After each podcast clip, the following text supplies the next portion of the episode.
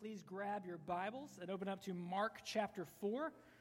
Mark chapter 4, we'll be looking at verses 1 to 34. If you do not have a Bible, you can raise your hand and an usher will give you one. If you don't own a Bible, we would love for you to have that Bible as our gift to you. So you can put your name in it, you can take it with you.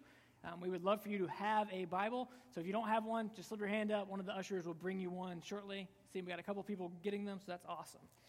Mark chapter 4, verses 1 through 34. We're actually just going to read verses 1 through 20, but then we'll work through all the way verses 1 through 34.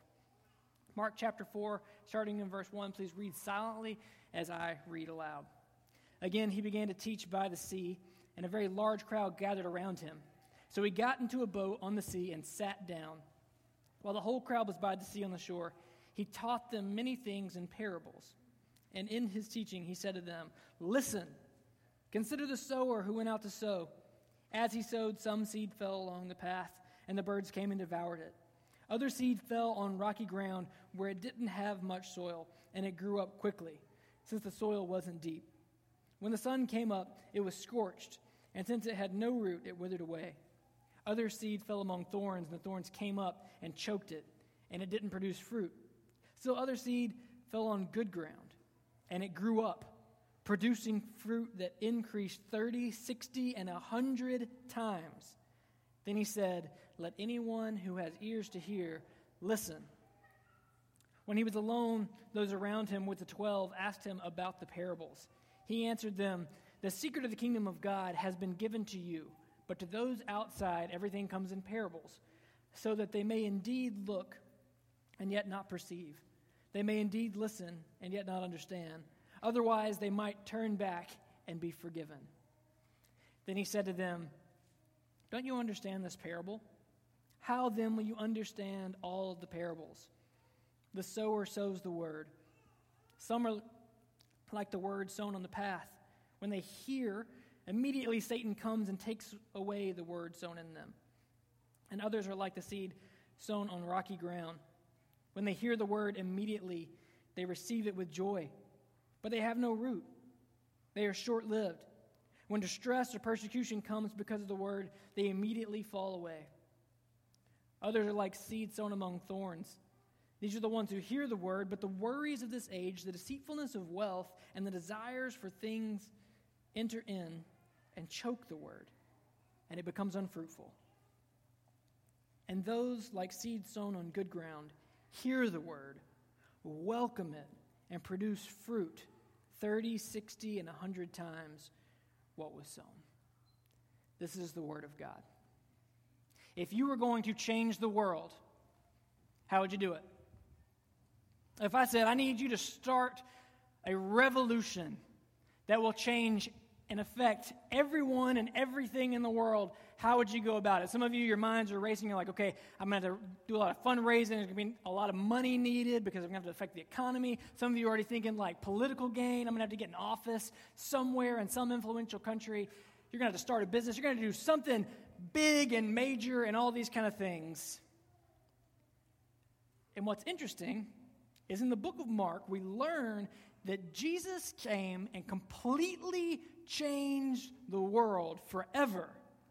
And what did he come and do? He came and preached. He came and taught. And not only that, but he came and preached and taught, and a lot of people rejected his message. Wasn't even a very effective preacher. I know today we hold up the, the Billy Grahams and these kind of people of the world, and we're like, look at how many people come to their events and how many people get saved. And, you know, that's glorious. I think those are good things. People are really coming to know the Lord, things like that. But when Jesus preached, not that many ever really understood what he was saying. Not that much change appeared to be happening. I think that Jesus came to us as the Word of God who preached the Word of God, playing the long game of the kingdom.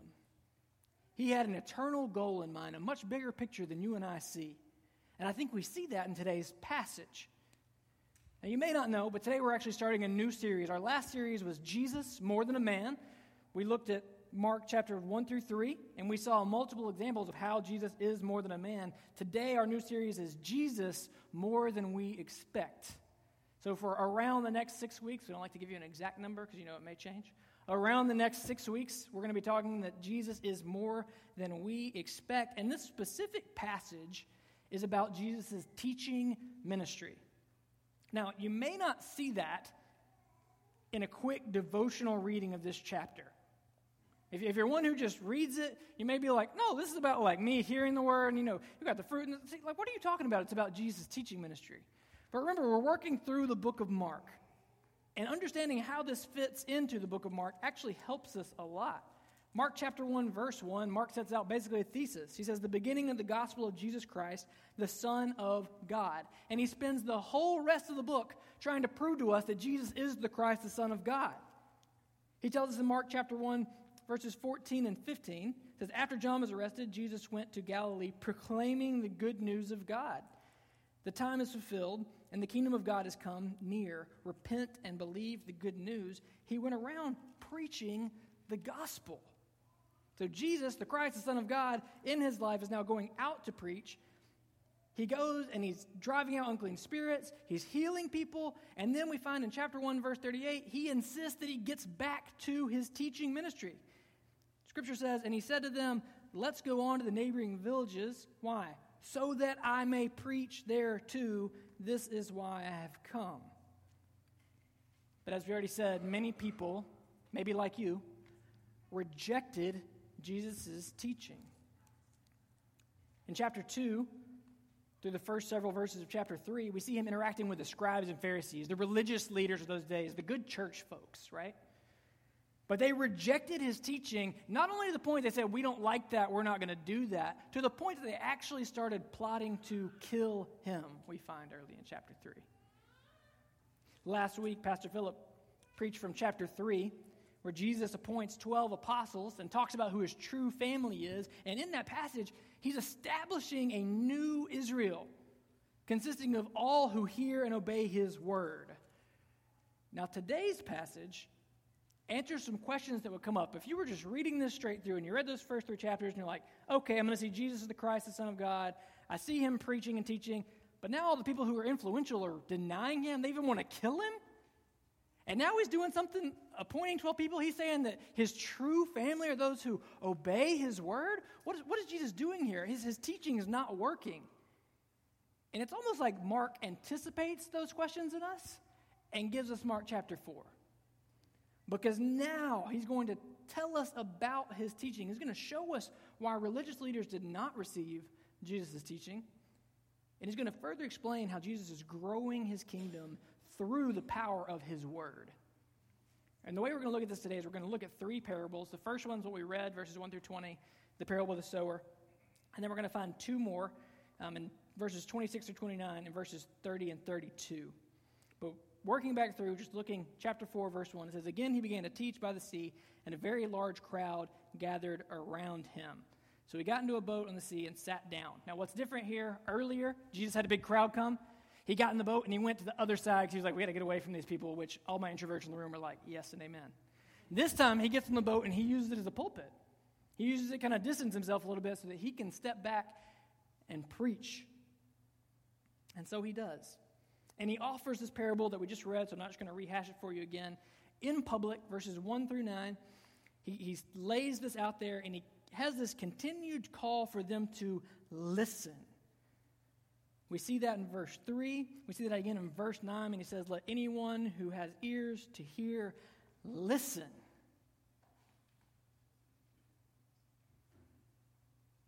Are you listening? Are you hearing the words of Jesus? And that, he doesn't just mean audible listening. He's not at all making fun of deaf people or anything like that. He means are you internalizing, embracing, believing, and trusting in what he's saying? Now, Mark does this thing where he likes to give us sandwiches. This is going to help you reading Mark on your own another time. You'll notice in verses 1 through 9, he gives us the parable. And then he has a few verses in between, 10 through 12, where he gives an explanation. And then he gives the actual explanation of that parable. You're going to see how that plays out. You may see it even in how your Bible is laid out. Mark does that a lot. So, this little middle part in 10 through 12 actually tells us a lot about parables as a whole before we come back to what this parable means. So, this is essential. Okay? Verses 10 through 12 says, When he was alone, talking about Jesus, those around him with the 12, that's the 12 was disciples last week, Philip showed how they became apostles, asked him about the parables. He answered them, The secret of the kingdom of God has been given to you. Wow, that's pretty cool, right? Whether you're here today and this is your millionth time in church or this is your first time in church, if I start saying, I know the secret of the kingdom of God, your ears may perk up a little bit. What, what's the secret? What are you talking about? The key here is what separates these people from what Jesus is about to say. Notice he says, but to those outside.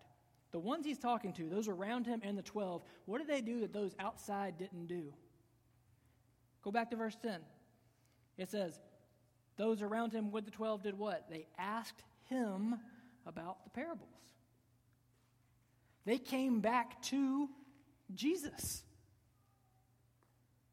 Now, that may not seem significant to you, but it is significant because notice what it says, continuing in verse 11. It says, But to those outside, everything comes in parables, so that they may indeed look and yet not perceive. They may indeed listen and yet not understand. Otherwise, they might turn back and be forgiven. I grew up in church hearing about parables, and people would say, Jesus used parables so that people could just understand. They were just easy stories, they were easily relatable. Now, that sounds great. And if that's what you've heard and that's what you've been taught, somebody probably taught you that from great motivation. You may have taught other people that from great motivation. That is not what's happening in Mark chapter 4. Okay? He's telling us that as he preaches parables, what it does, it actually reveals the hearts of those who are listening. As the Word of God is preached, it actually reveals a lot about us and whether or not we receive Jesus for who He's saying He is or not. And the secret to the kingdom that He talks about is Him. He's going to make that clear in a moment. Here, in talking about those others, though, he actually quotes from Isaiah 6, 9, and 10. Now, some of you are like, what is Isaiah? I don't know anything about Isaiah. This is Old Testament, this is a prophet. Isaiah 6, 9, and 10 is actually quoting from Deuteronomy 29, 4. Shout out to Dr. Link for that little insight. You can read into that more later. That's not where we're going today. Isaiah 6, 9, and 10, though, is this famous passage, Isaiah 6, where Isaiah is called to ministry. It was actually my very first sermon preaching. I hope that all copies have been destroyed because it was a terrible sermon that was very self centered and had nothing to do with Jesus. But Isaiah is called into ministry, and he's told that he's going to go and preach, which is great, right? Some, some of you are actually more familiar with this passage than you know because it's the passage where Isaiah says, Here am I, send me. Some of you are like, Oh, yeah, yeah, yeah, I've heard that in church a couple times.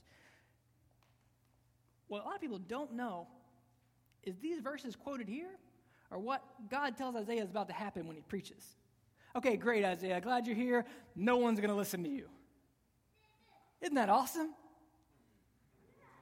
Man, that is not what preachers sign up for, y'all. I'm just letting you know, as a preacher, with some other preachers in the room, that's not what we sign up for. We want to see loads of people coming to know the Lord. We want to see revival, is what the old Southern Baptist people would say, whatever that means. Courtney's loving that right there. But Jesus quotes Isaiah, which is interesting because he's actually quoting God and he is God, so he's kind of saying his own words again. But he quotes Isaiah and says that some people aren't going to hear. The preaching of the word is actually going to divide, and it's going to show those who do hear and those who do not hear. For those who do not hear, it's going to show God's judgment on them because they do not hear and receive the word. You see, Isaiah's preaching revealed that Israel had become deaf and blind like their idols. But the triune God of the Bible is the Lord who speaks and whose people hear and respond to his word. Now, the reason I'm spending so much time right here in Mark and on this first parable particularly, the reason we read it and didn't get to the other ones yet is because this parable is key to understanding all other parables. It's included in all four Gospels. Okay? Jesus, even right here in verse 13, says, Then he said to them, Don't you understand this parable? How then will you understand all of the parables? See, when I told y'all just now that you had to understand this one to get the rest of them, some of y'all looked at me like, Yeah, right. Jesus said it right there. How then will you understand all of the parables? What's good, though, is we get the explanation. Right? So if you read that first one, you're like, I don't know what he's talking about. I'm not a gardener. I'm not a farmer. I don't know anything about seed and plants and soils. Don't worry, I'm not either. I do not have a green thumb. I have like the opposite of that, whatever that is, like a brown thumb. My last name is Brown. We, we get plants and they die within two weeks. People are like, it's supposed to live for like three months on its own. Nope, I killed it. Don't worry. Figured it out. But Jesus offers us a good explanation here of what he means in this parable and what he wants us to get largely about his teaching ministry as a whole. This ministry of the word, this way that he is advancing the kingdom. In verse 14, he says, The sower sows the word. Now remember, he's talking about his own teaching. So he's talking about the sower sowing the word. He's saying, I'm the sower. He's the farmer here who's going to be casting out seed, which is the word.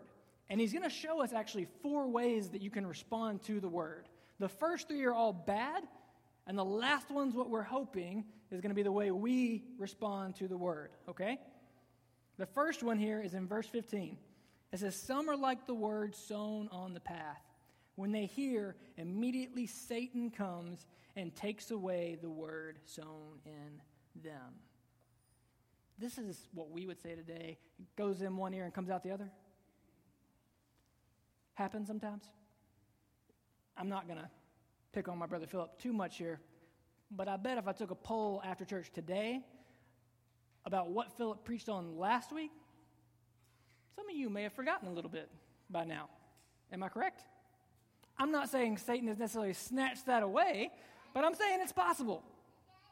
Now, memorizing our points, preaching is not the point of Scripture. That's not what we're going for. We're looking at internalizing and obeying and trusting God's Word.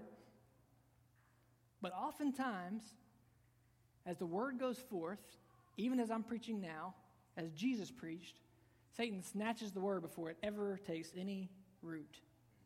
And that's what he shows us in verse 15. The second way in verses 16 and 17 says, And others are like seed sown on rocky ground. When they hear the word, immediately they receive it with joy, but they have no root. They are short lived. When distress or persecution comes because of the word, they immediately fall away. So the first problem we have with Satan, now our own problem is us. Our own flesh gets in the way. We hear the word, immediately we receive it with joy. Y'all, being the preacher, I've seen this too many times. Stand at the back, like a good Southern Baptist, shake hands with people's way out. Yep, great to see you, kiss the baby. Somebody says, Great sermon, Pastor. You get a call on Tuesday, that person's living like a heathen. You're like, What do you mean, great sermon? You didn't hear a thing I said. Got really quiet in here talking about that. Some of you are like, he, he checks on how we live? Yes. We want you to live differently. That's what we're hoping for here.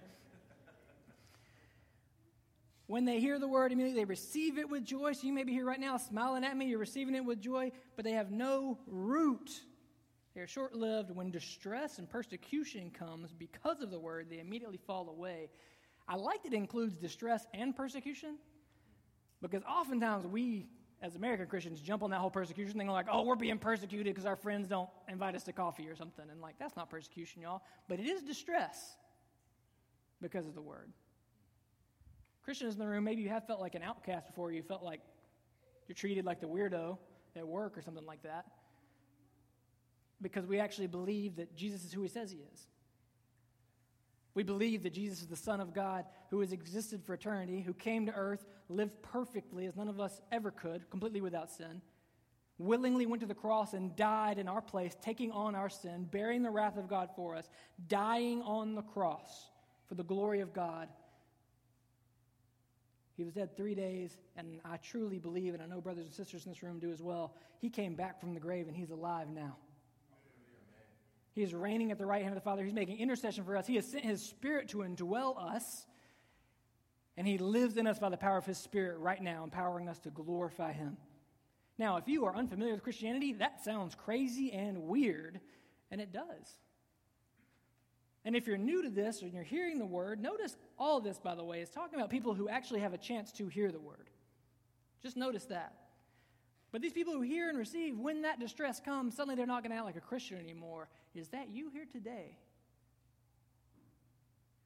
Maybe you come to church and you amen and you love the songs every week.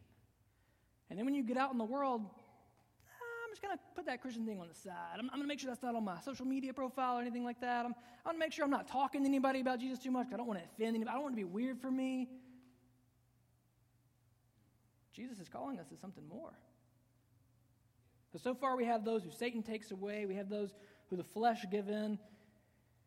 In verses 18 and 19, we find a third way that's a bad way to respond. It says, Others are like the seed sown among thorns.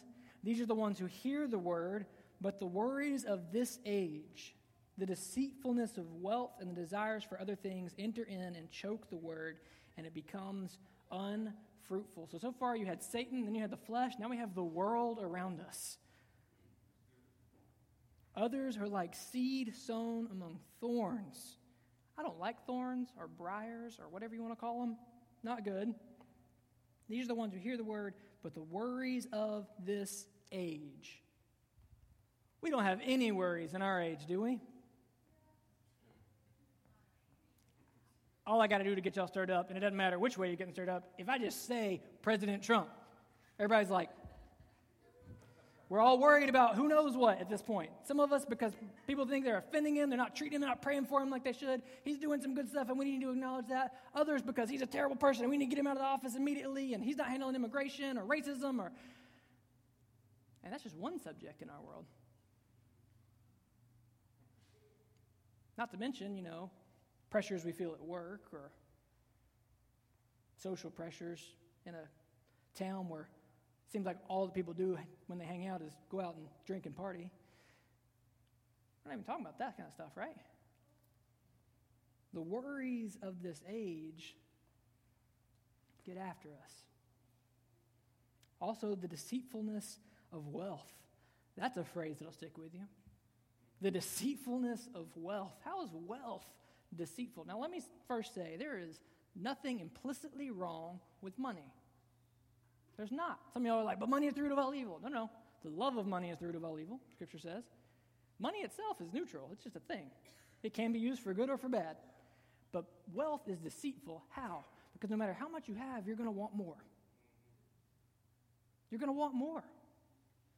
The uh, modern theologian Jim Carrey once said that he wishes everyone could be rich and famous so they could understand that that's not the answer.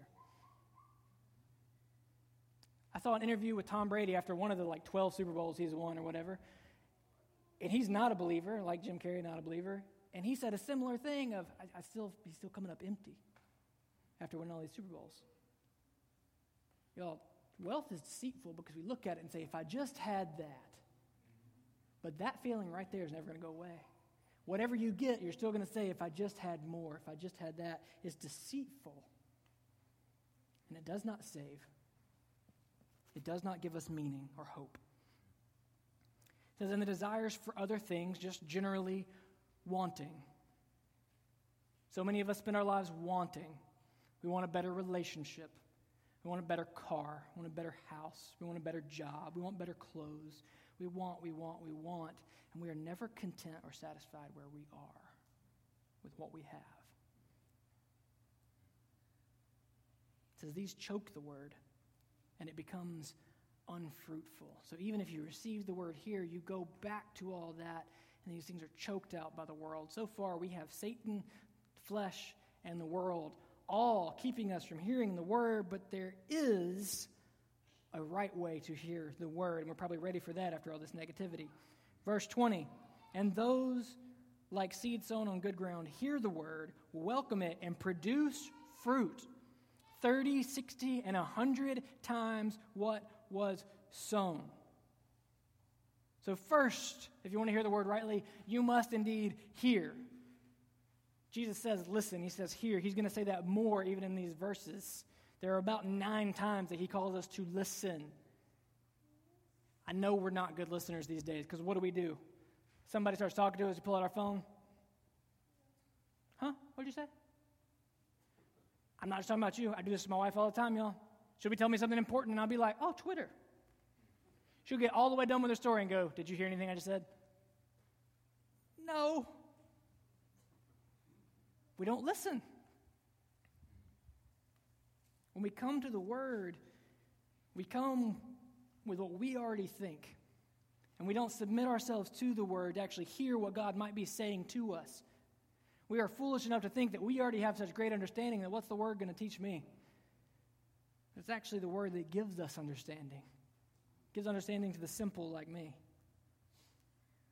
It says, we hear the word, we welcome it. I love that in the CSB. We welcome the word.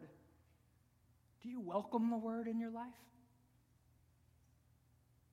Do you make sure the word is all around you? Y'all recently visited a couple in this church. We're doing a pastoral check in. And when I walked in, I immediately noticed that you could see like 17 Bible verses posted all around the room. You know what the coolest part was? That church member shouted out to the kids who were upstairs, and the kids shouted back the verse that was on the wall next to us without looking at it. That's welcoming the word in, y'all. That's, that's not just hearing the word, that's welcoming the word and saying, yes, we want this word to be part of our lives. We want to submit to the God of this word who's revealing himself to us, who's showing us who he is in Jesus and what he's done in Jesus. We want to hear and accept. And then it says we must produce fruit. Those who hear and accept the word produce fruit. Notice what it says about the fruit. It says 30, 60, and 100 times what was sown. Now, again, I'm not a gardener or a farmer, but I did do a little quick research. Most of what I could find said that what is considered a great crop in the United States, where we've got some awesome farmers, some of the world's best farmers of all time, they think it's one of the best crops they've ever had when they have eight times what they had been sowing 30, 60, 100? Now, if you're me, that's a little weird for us OCD people because we're like 30, 60, 90. Come on, Jesus, why is it 100? But his point is, he's trying to say it's a lot. It produces a lot of fruit. Do you hear the word? And is the word producing fruit in your life? Does the love of God show up in your life? Does the love of your neighbor show up? Galatians 5 tells us about the fruit of the Spirit love, joy, peace, patience, kindness, goodness, gentleness, faithfulness, self control. If I missed one, you can look it up later on. All these things show up in the lives of believers, those who receive the word. Are those things evident in your life? Do you have joy in Christ? Joy. That's supposed to be a fruit from the word. Or are you just angry all the time for no reason? Is there kindness in your life? I've seen lots of things online that talk about how, like, when you're young, young people in the room, is for you. If you're in middle school, high school, everybody's worried about who's cool and what they wear. And, and it doesn't take long after high school that kindness is suddenly the new cool. People want to be around people who are kind. Have you noticed that? The people you want to be around are kind, are they not? Maybe we should be kind too. If we're internalizing the word, if we're hearing and accepting the word, then kindness is one of those things that will be showing up. You'll be wanting to serve your neighbors for the glory of God and for their good, not to justify yourself, not to make yourself look good, but for their good. Jesus offers a little further explanation here, verses 21 through 25. He says, He also said to them, Is a lamp brought in to be put under a basket or under a bed? Isn't it to be put on a lampstand? For there is nothing hidden that will not be revealed, and nothing concealed that will not be brought to light. If anyone has ears to hear, let him listen. Remember, Jesus here primarily talking about himself. So he's just talking about the word going forth. We're receiving this light that shines. It reveals to us the secret of the kingdom, who Jesus is, that he is the one way that we have access to God. He's the one way we have access to eternal happiness, eternal joy, eternal hope. It's also revealing our hearts. As this light shines in the room, Suddenly, none of us can hide anymore. Suddenly, God knows us for who we are. And we begin to see who we are in light of God. And at first, that's not good because we say, oh no, we are sinners. But in His grace, through faith in Jesus Christ, He now says, You are a son, you are a daughter, you are part of my family. You have inherent dignity and worth because you are an image bearer of God, and now, as part of God's family, you have a mission to live to glorify Him and serve others. He offers more on this. He says, And he said to them, Pay attention to what you hear. By the measure you use, it will be measured to you, and more will be added to you. For whoever has, more will be given to him. And whoever does not have, even what he has will be taken away. He's again calling us to carefully listen. Those who hear the word are going to hunger for more of the word because we're hungering for more and more of God. If you don't have that, are you embracing the word? Are you hearing who he says he is? Are you hearing who he says you are? In verses 26 to 29 and verses 30 and 30 through 32, we find two more parables. We will not spend as long on these, but I want us to look at them because now we've looked at the one that Jesus says, if you understand this about the sower, and you understand how he's sowing his word and how we can hear and accept and bear fruit, then we can understand these other parables. 26 to 29 says, The kingdom of God is like this. He said, A man scatters seed on the ground. He sleeps and rises night and day. The seed sprouts and grows, although he doesn't know how. The soil produces a crop by itself first the blade, then the head, and then the full grain on the head. As soon as the crop is ready, he sends for the sickle because the harvest has come. This is Jesus commenting on his sowing of the word. It's a slow process. Remember, we said right before this, he's got Pharisees and scribes rejecting him. He's got his family coming to him and he's saying, This isn't my family. My family are those who hear the word and they obey it. They do what I tell them to do. And here he's saying, I'm here for the long game. He's not just here to see quick emotional decisions made. He's here to see life transformation. He's here to see an eternal kingdom consummated. That should encourage us, folks. We, we said earlier, how would you change the world? That's not the way most of us would choose. You may have asked before, why is it that God made his mission this way? Why does he tell us to go and take the gospel? That seems so terribly inefficient. Some of y'all are like, I don't think that way. You're weird to think that way. I've talked to people in this room who think like I do. It's inefficient. Like, God, you couldn't just like keep showing yourself every generation or so and like let us walk with Jesus too? But remember, even those who walk with Jesus rejected him. It's not just that we don't see him, there's just as much power in his spirit being with us. In fact, Jesus says it's better that he leaves us and the spirit comes to us. Because now in every believer, we're empowered by the Holy Spirit. And he works as we proclaim the gospel, drawing people to himself. As we tell others about Jesus' life, death, and resurrection and call them to repent and believe, God works through that. Can it be slow? Yes. That doesn't necessarily mean we're doing it wrong.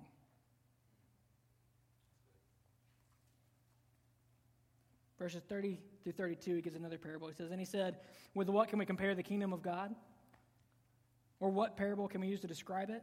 It's like a mustard seed that, when sown upon the soil, is the smallest of all the seeds on the ground. And when sown, it comes up and grows taller than all the garden plants and produces large branches so that the birds of the sky can nest in its shade. Jesus here has his 12 apostles, a small group of other people who are actually responding to him. And he starts talking about how this is like a mustard seed. I would have had a mustard seed to show you, but I would have held it up and you wouldn't have been able to see it because it's like a speck on my hand. That's a mustard seed. And you plant it and it grows into this big thing, and you're like, how in the world did that come from this? And Jesus is likening the kingdom of God to that. What started with calling 12 apostles has spread already across the globe and eternally will be a people from every nation, tribe, and tongue singing praises to Jesus. Jesus was here for the long game. He wasn't just here to put on one good performance. People heard about his healings. They wanted to come see that. They wanted to come see him do some tricks. He was here for the long game. Mark wraps up this whole section with verses 33 and 34. It says, He was speaking the word to them with many parables like these, as they were able to understand. He did not speak to them without a parable. Privately, however, he explained everything to his own disciples. I often hear that Jesus was a great teacher. I've heard the quote, I've heard it attributed to all kinds of people, but I've heard people say, I like your Christ, but not your Christians. I've heard something like that. They'll say Jesus had some good teachings. If people would just really get what he was saying, then the world would be a better place. And while I actually agree with that sentiment, if we do really get what he's saying, the world will be a better place. What is usually meant by that is if you would just leave me alone and stop talking about Jesus, the world will be better. But Jesus came as more than a teacher. He did not come just to be the best teacher who showed you, hey, look, two plus two is four. Great. I'm going to be with the Father. That wasn't his point. He came to usher in a new kingdom. And he came to do it through the power of his word, that to us seems slow. And we say, God, where are you? There's so much bad happening. There's so much evil happening. Where are you, God? And we ask foolishly because God is patient. He's not slow as we count slowness, He's patient, hoping that all will come to repentance. He wants to see more people come to know Him through this ministry of the Word. If we really care that much, if we're saying, man, God, we really wish you'd get on with it, then we would participate in that mission. We would go and proclaim the Word, that people would come to know Him. And I'll go ahead and tell you, as we proclaim the Word, people will reject it. Growth may be slow at times. Satan will be against us, our flesh will be against us, the world will be against us. But God works mightily through his word to give life to the dead. He works mightily through his word to make something out of nothing. Isn't that how the Bible begins? There's nothing but God, and he speaks light. He speaks and it happens. And he does the same thing for us who trust Jesus for salvation. He calls us to life, and we who were dead receive new life in Jesus because we trust who He is and what He's done for salvation rather than ourselves.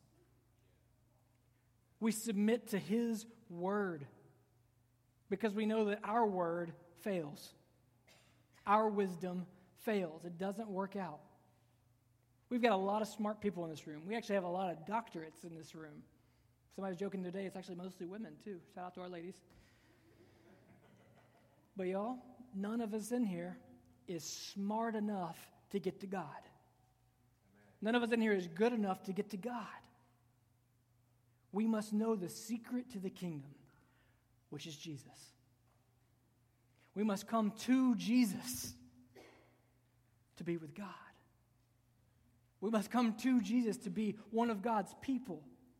If we take his teaching and we take it on our own, Satan will snatch it away, or we will lose it because of our own flesh or because of the world.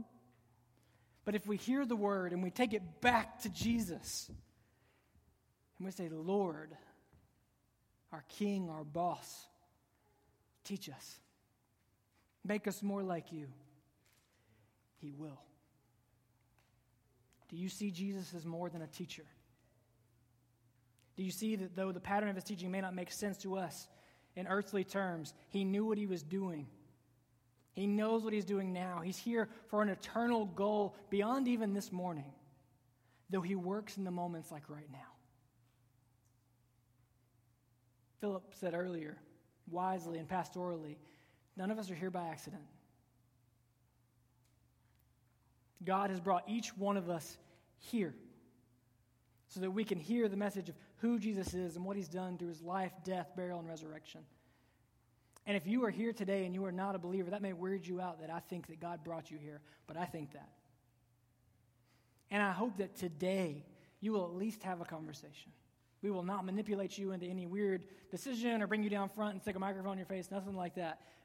All I'm asking for is you, for you to talk to us more about this secret to the kingdom, this Jesus of Nazareth. When I'm finished preaching, I'm going to pray. And if you're here today and you're not a believer, what I'm going to ask you to do is go back. You can look right back there. It says next steps. Y'all see that back there in the back? Yeah. Lots of people turn around. Cool. Next step station, you will have pastors, you'll have other people back there who you can talk to. And we just want to have a conversation.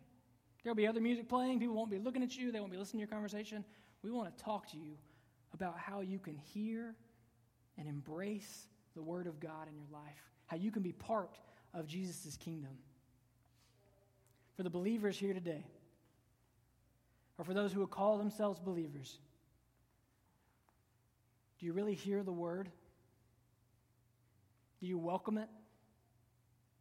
Does your life show fruit that you hear and welcome the word? I pray that it does.